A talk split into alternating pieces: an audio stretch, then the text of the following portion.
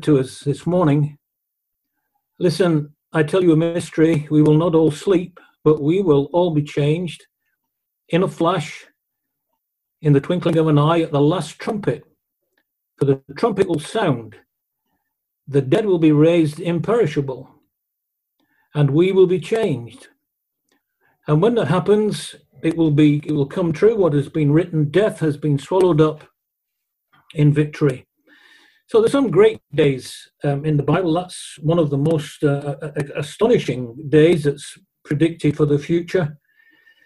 That uh, there was one also in the old testament i'd like to just reflect on for a few moments. Joshua the son of nun the servant of moses uh, was granted one of these uh, amazing days if not weeks. Joshua led the armies of Israel into the promised land in Canaan. And it was an immense time in the history of the world. Children of Israel were entering Canaan on a twofold mission. One was to be an instrument of judgment upon the immorality and the idolatry of the tribes who had been there for hundreds of years before them. The other part of the mission was that they were to receive the promised land, the land of Canaan, as an inheritance from God. So that was what was happening in this entrance into the promised land. And uh, standing before the Israelite army on that first entrance was, um, was a strong and walled city called Jericho. And God gave them a glorious, clear plan um, he didn't do it for the rest of the military campaign, but he did it on this in this first week. It was a perfect plan, filled with the number seven. The number seven in the Bible is a picture of God's perfect work. There were there were seven priests who were walking in front of the Israelite army. They were they were blowing seven ram's horned trumpets. Um, they were to do this for six days on the seventh day, they were to do a circuit of the city seven times. And on, at the end of the seventh walk around the city, they were to do three things. Three things were to happen when they arrived at the, the end of the seventh circuit on the seventh day with the seven priests. You're getting the picture? Joshua was to utter a word of command. The Israelite soldiers were to shout the trumpets were to sound, and the thick walls of Jericho would fall down by divine power. The enemies of Israel would be judged.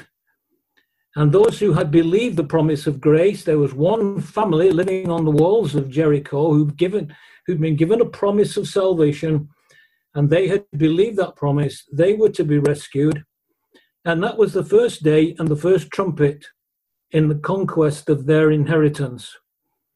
Um, so, if you like, that was kind of the first trumpet that was sounded as the people of Israel were to overcome their enemies. This trumpet, that's called the last trumpet in Corinthians, is uh, is announcing the death of the last the last enemy of men and women. Now, there's a reference to it as well. If you don't mind a cross reference in 1 Thessalonians chapter 4. Let me read that for you. 1 Thessalonians chapter 4, verses 16 to 18. For the Lord himself will descend from heaven with a cry of command, with the voice of an archangel, and with the sound of the trumpet of God. And the dead in Christ will rise first. Then we who are alive, who are left, will be caught up together with them in the clouds to meet the Lord in the air, and so we will always be with the Lord. Therefore, encourage one another with these words. So here's another day and another plan. Uh, and in, in, one sense, I think it could be argued that it's the last installment of, of the plan revealed to Joshua at the Battle of Jericho. A man called Joshua, who we know as Jesus, will come out of heaven he will be accompanied by an army of angels and Christians who have gone before us. There will be a loud command, there'll be a voice, there'll be the sounding of the last trumpet, and the final victory of God will be brought in. And everyone who's ever lived will be brought to life by the immense power of God. Every soul that's ever been conceived will be given a new body by the power of God. And the last enemy, the enemy of death, will give up its captives. So the last trumpet will sound, and the last enemy of God will be destroyed, and God's people will be given a new land, a promised land, a brand new creation, a new heavens and a new earth. Now, how do we know that that future plan which is hinted at here in 1 Corinthians 15. How do we know it's going to work? How do we know it's actually going to come? And the answer of the New Testament is it's already worked in the experience of one man, the Lord Jesus Christ.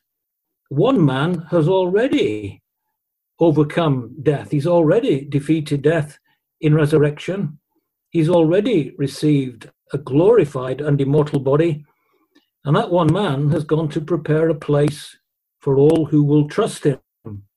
He has reserved for us in heaven an inheritance which is incorruptible, uh, is undefiled, and will never fade away. And in 1 Corinthians chapter 15, verse 20, as we heard a few weeks ago, he is the first fruits of all who has fallen asleep. It happened in the case of the one man, and it will happen just as 1 Corinthians chapter 15 predicts in the future. Now, the great challenge that the New Testament brings before all of us is, uh, is this to live today, to really live today in the light of that promised future. Let the things that will happen in that future determine the kind of person that you will be in this present age. That's a great challenge. Because this present world is always putting immense pressure on you every day to live according to the standards and values of this present evil world. Adopt its attitude to consumerism. Live for money. Use money for self rather than for the gospel. Let your main passion in life be career development and ego enhancement rather than gospel service.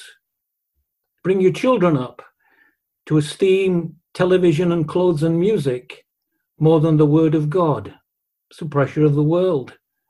Spend more time slouched in front of the TV or tending your immaculate garden than you do listening to the word of God or seeking his face in prayer. That's the pressure of the world. Keep your, car, your car clean and tidy, but neglect your heart. Dream about the next overseas holiday but never give a thought to the glories of Jesus Christ. So the, the challenge of 1 Corinthians 15 is to live in the present in the light of that future day when the last trumpet will sound, the dead will be raised, and will stand before the judge of all the earth. This was a problem for the church in Corinth, and it's our problem that's why the Apostle Paul wants us to live in the light of that day when the last trumpet will sound. He wants you to be willing to live sacrificially for the gospel in the here and now because you're deeply convinced of the rewards of the future world. I think that's what he's saying about himself. You look at chapter 15, verses 29 to 30, this is his own testimony now, if there is no resurrection, what will those do who are baptized for the dead? If the dead are not raised at all, why are people baptized for them? And as for us, why do we endanger ourselves every hour? I face death every day. Yes, just as surely as I boast about you in Christ Jesus our Lord, if I fought with wild beasts in Ephesus, with no more than human hopes, what have I gained? If the dead are not raised, let's do what the world does. Let's eat, drink, and be merry oh, we're going to die tomorrow. Well, now that's a really, really long introduction to my two points. The first is this anticipate the new world. As you live here and now, wherever you are this morning, anticipate the new world. A brief glance at this passage that was read to us will show that Paul has in mind very much the first couple of chapters in the book of Genesis. Uh, he speaks of Adam, he speaks of stars, of birds, of fish, of the moon. He talks about the first man who was made from dust. It's all creation language. And he's calling attention to a core principle of our Creator. The Lord gives to his creatures bodies that are suitable for the environment in which he places them. He gives the fish a body suitable for water. He gives the birds a body suitable for the air. He gives the moon one kind of glory. He gives the stars another kind of glory. As the environment, so the body. That's the principle that's going on here in 1 Corinthians 15. The first man, Adam, and all who followed him, including us, were made from the common elements found in the dust. Earthly bodies for an earthly world. When I was a young Christian, we were told that if you if you melted down the human body into all its chemical elements and sold them in the market, it would it would cost two pounds four shillings to buy a human being. It's probably gone up now because of inflation. But we are composed, all of us, of dust, of the same common elements that are found throughout creation. But according to 1 Corinthians 15, there's a new world coming. And it's called here in verse 46 the spiritual world. The spiritual did not come first, but the natural. And after that, the spiritual. And this uh, future world, this spiritual world, will be more glorious in the same way as the flower is more glorious than the seed. The new world will have a continuity with this world in some way, but it will be infinitely more beautiful.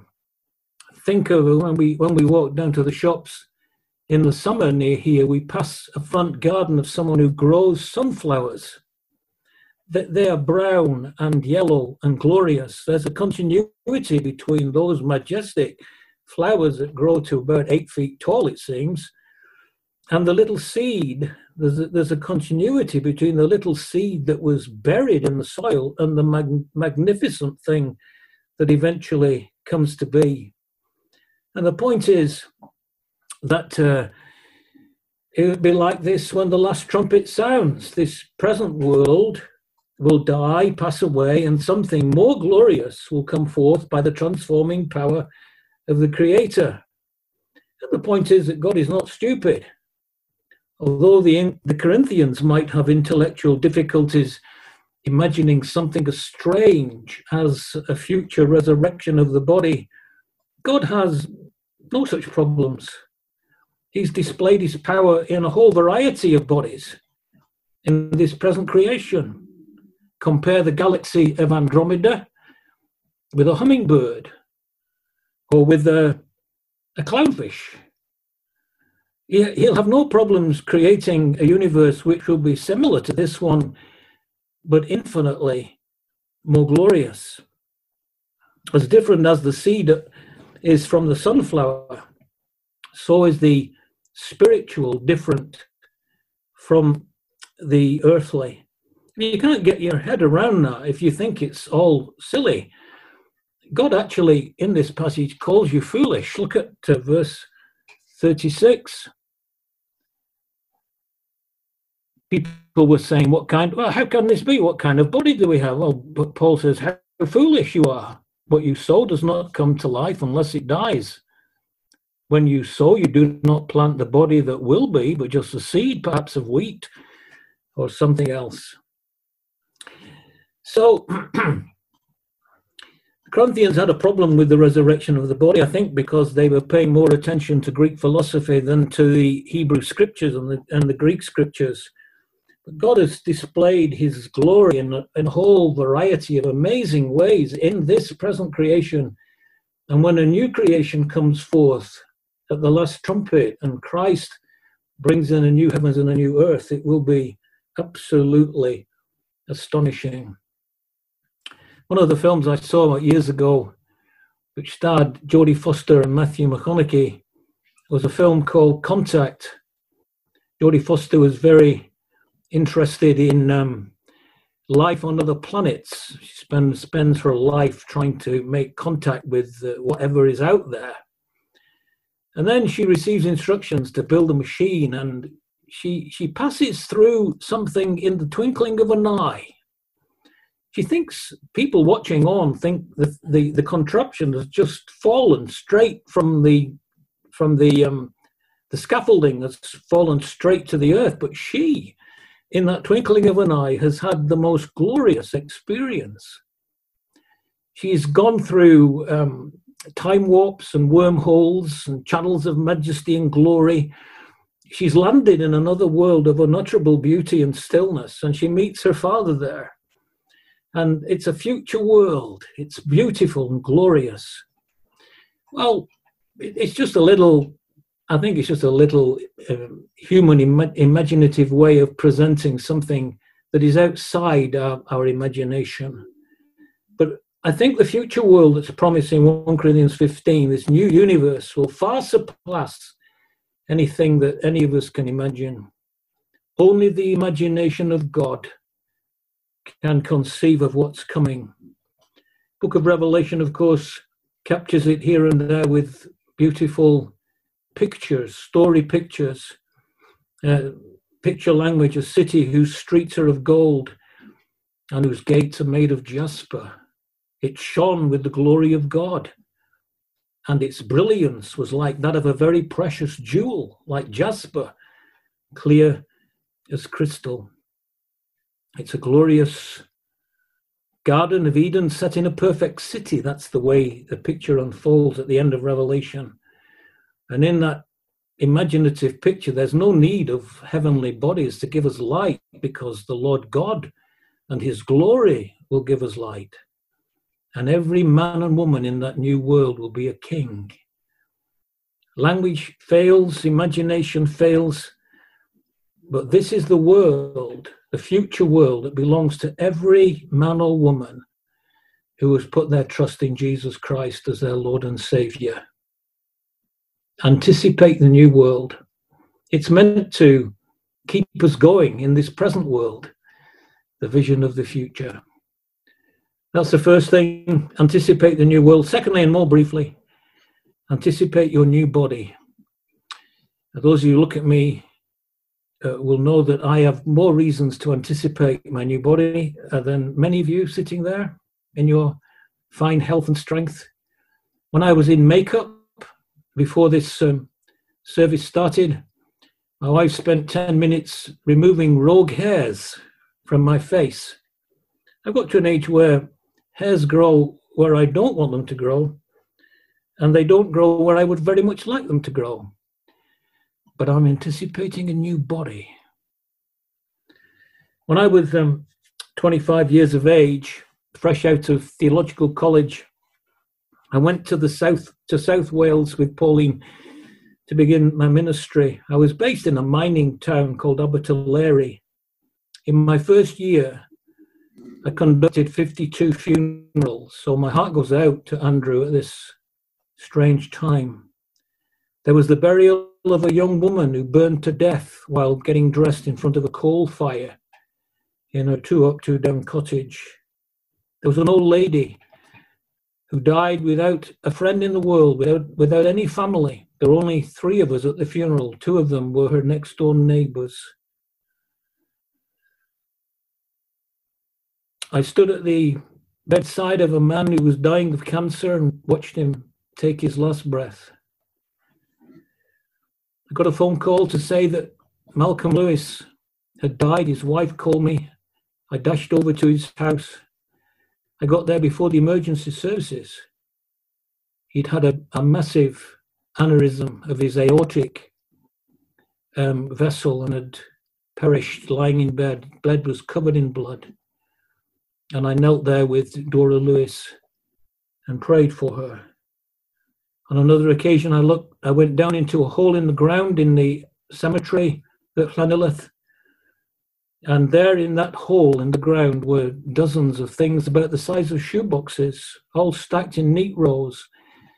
They were the bodies of, of stillborn children. So I learned very early in my ministry that this earthly body is fragile and vulnerable. When it's laid in the grave, it's perishable. It's dishonorable. It's lost all the the beauty and the warmth that gave it something attractive. It's dishonorable, it's weak, it's natural. It came from dust and it's returning to dust. Looked at from a secular point of view, we simply become part of the nitrogen cycle. You remember studying the nitrogen cycle for your GCSEs? We just become part of that. It's caught in that famous Yorkshire song on Ilkley Moor Baht 'at. A man dies. He's buried. He's eaten by worms. The worms are eaten by ducks, and then we eat the worms, and we shall all have eaten thee. It's the nitrogen cycle. And all because you went out on the Yorkshire moors without a hat. Well, in 1 Corinthians chapter 15 and verse 42, it says, So will, will it be with the resurrection of the dead. The body that is sown is perishable, it is raised imperishable. It is sown, sown in dishonor, it is raised in glory. It is sown in weakness, it is raised in power. It is sown a natural body, it is raised a spiritual body. There's something heartbreaking about this whole thing, this whole thing of death. In my first year at the Chessington Evangelical Church in 1985, I was on the JF camp with the 11 to 14 year olds and their leaders. I think I was the speaker. We got news during the week that a, a mother in her late 30s had sat down on the couch at her home and had passed away, died just there and then. Sudden, sudden death without an explanation. And her 12 year old boy was on the JF camp as well. It was really heartbreaking. I would have done anything to turn the clock back, to make things right for a, a weeping husband and a bewildered son. And we stood by the coffin and longed for a better day. The trumpet shall sound, the dead shall be raised imperishable and we shall be changed in a flash, in the twinkling of an eye. And this mortal body will be clothed with immortality. See, Jesus, the great creator, gave me a body that is going to be the, he's going to give me a body that is, is powerful and imperishable and immortal and spiritual. The body that I will receive when that last trumpet sound will be like his body post resurrection body, a body that is glorious, powerful, imperishable, and spiritual. This is why the Apostle Paul said in another part of the scripture, I think it was in Philippians, that he was eagerly, eagerly waiting for a Savior from heaven who would bring everything under his control and who would transform our lowly bodies so that they might be like his glorious body. Anticipate your new body. One day, someone like me or someone like Andrew Drury will take someone like you and bury you in the ground where you will so slowly deteriorate till you become dust.